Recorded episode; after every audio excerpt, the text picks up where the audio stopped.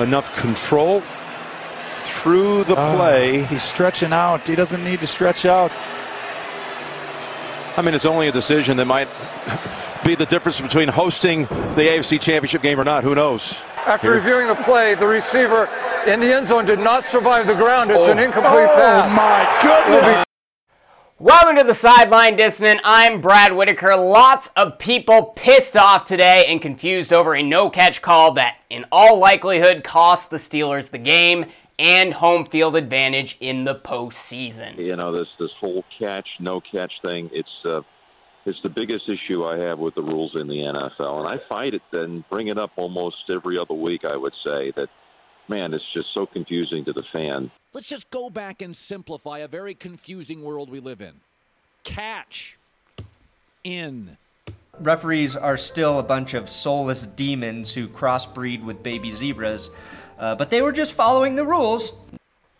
Not uh, sure about that last point, but it's so damn complicated, right? How can anyone possibly understand what's a catch and what's not a catch anymore? Fans are confused, Steelers fans are pissed, and most importantly, Jim Nantz is pissed. And you don't want to piss off Jim Nantz, or you'll end up being replaced by Tony Romo. But the NFL has turned something as simple as a catch into a graduate level case study at Harvard Law. Luckily, I have my lawyer glasses with me, which allowed me to read all 2,300 pages of the Affordable Care Act in less than a minute. Very powerful stuff. Let's read the rule. There are three parts to completing a catch. The first is control. Once control is established, then the player must get both feet or another body part other than the hands on the ground. Once both feet or the other body part are on the ground, then he must maintain control of the football long enough to become a runner. If the receiver does not complete all three elements, the pass is incomplete. That's it? People can't understand that? Look, you may think football fans aren't the sharpest tools in the shed, but they can't understand three bullet points on what constitutes a catch. You don't ha- you have to catch it, get both feet or a body part on the ground and maintain control long enough to become a runner. Now, I'm not saying I agree with this rule, but the refs did make the right call. Jesse James accomplished the first two points, catching it and getting his knee on the ground. It's that last point, maintaining control long enough to become a runner, that is controversial. But that doesn't mean the rule is illogical. Personally, I think the league should just remove the last bullet point from the rule. If you catch it and get both feet in bounds, or you touch your knee or an elbow, it's a catch. That's it. But let's stop pretending there is a common sense solution to fixing this problem because what I just described does have negative consequences that will also piss off a lot of fans. Let's say that last part of the catch rule was removed, maintaining control long enough to become a runner. Then you're essentially saying the ground can cause a fumble, and on that play, the ground would have caused Jesse James to fumble the football. Now, it would have been a touchdown because there weren't any Patriots players close enough to take the football away when he bobbled it. He would have simply caught it, fumbled it in the end zone briefly, but picked it up to make it a touchdown. But that would also mean anytime there's a bang bang play, when a player catches the ball, gets both feet down, and gets hit immediately and loses the football before becoming a runner, which happens all the time, it's no longer an incomplete fa- pass, it's a fumble. And that's the logic behind the rule to turn what would be a fumble into an incomplete pass. By extending the criteria of a catch, you are also extending the criteria of what constitutes a fumble. This rule is designed to limit the amount of turnovers an offense makes, plain and simple. But don't pretend there is a quick fix that will make everything better because there isn't. You either have more of these controversial plays or you have a ton of defenseless receivers fumbling the ball immediately after the catch. And I'm fine with the latter, but I don't think most football fans would be when they see the consequences of a rule change. So here is what I believe is the easiest fix that will have the least number of negative consequences. You keep the rule as is, but if you have control of the ball when it crosses the plane, which Jesse James did, it was the ground after the end zone line that caused him to lose to lose control. then it's a touchdown. Once you reach over the plane, as long as you have control, the play is immediately dead. It's a TD. That's how it works when running backs receive handoffs at the goal line. It would encourage players to try and reach into the end zone and be the hero, and it also might prevent a lot of those silly touchback plays that screwed over the Jets earlier in the season and also screwed over Derek Carr on Sunday.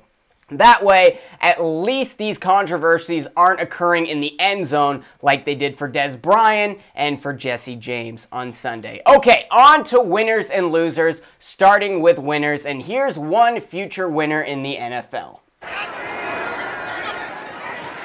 Garoppolo pressure coming, gets rid of it, completes it to Taylor. Gets it quickly as possible. Garoppolo over the middle, wide open. It's Kittle, the tight end. Bringing five, you got holes in your secondary. Another quick pass. Marquise Goodwin has it. And San Francisco already in field goal range. The San Francisco 49ers will be a playoff team next season. Mark my word. In fact, if I weren't so blown away by what the LA Rams have done this season, I would say they'll win the division. Because Bill Belichick waited too long to trade Jimmy Garoppolo, knowing he'd leave at the end of the season, the Pats couldn't get as much in return, and the Niners got an absolute steal. And Jimmy G still hasn't lost a game as a starter in the NFL. He's 5 0, and he's coming off a win where he led a game winning drive and went 31 of 43 and threw for 381 yards. And the craziest thing, he did that behind one of the weakest offensive lines I've ever seen. If you give John Lynch another offseason to improve that O line, add a few defensive pieces, Garoppolo doesn't have to work with much. Hell, if he played 16 games with this roster, they still might be a bubble playoff team. Jimmy G is mostly a pocket passer. He's accurate and might even have a stronger arm than Brady. He's capable of being mobile, but he doesn't rely on it, and his footwork is excellent at escaping the pocket.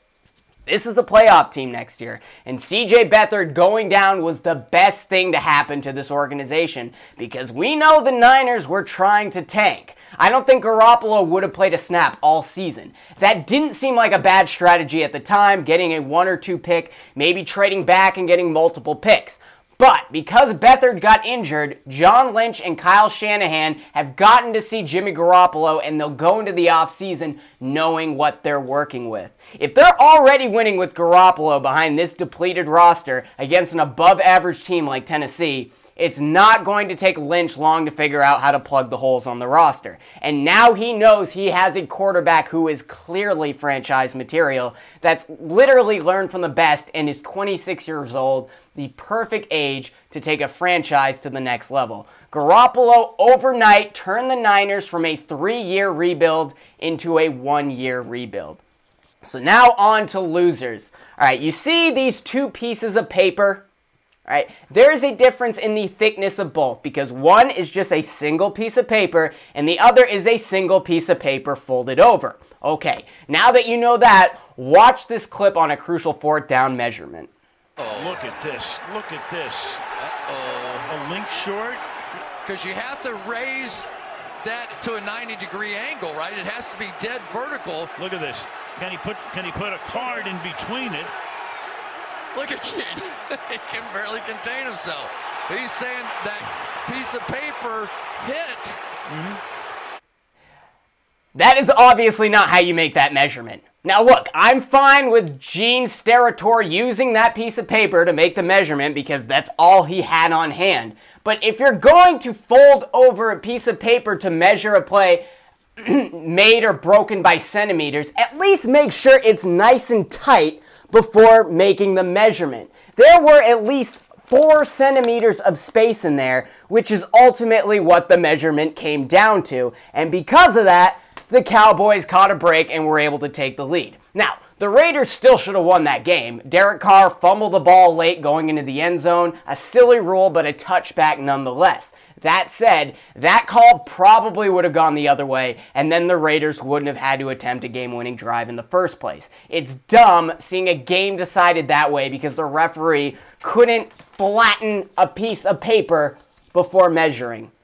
That's it for today's episode of The Sideline Dissident. I'll be back tomorrow. Until then, I bid you adieu.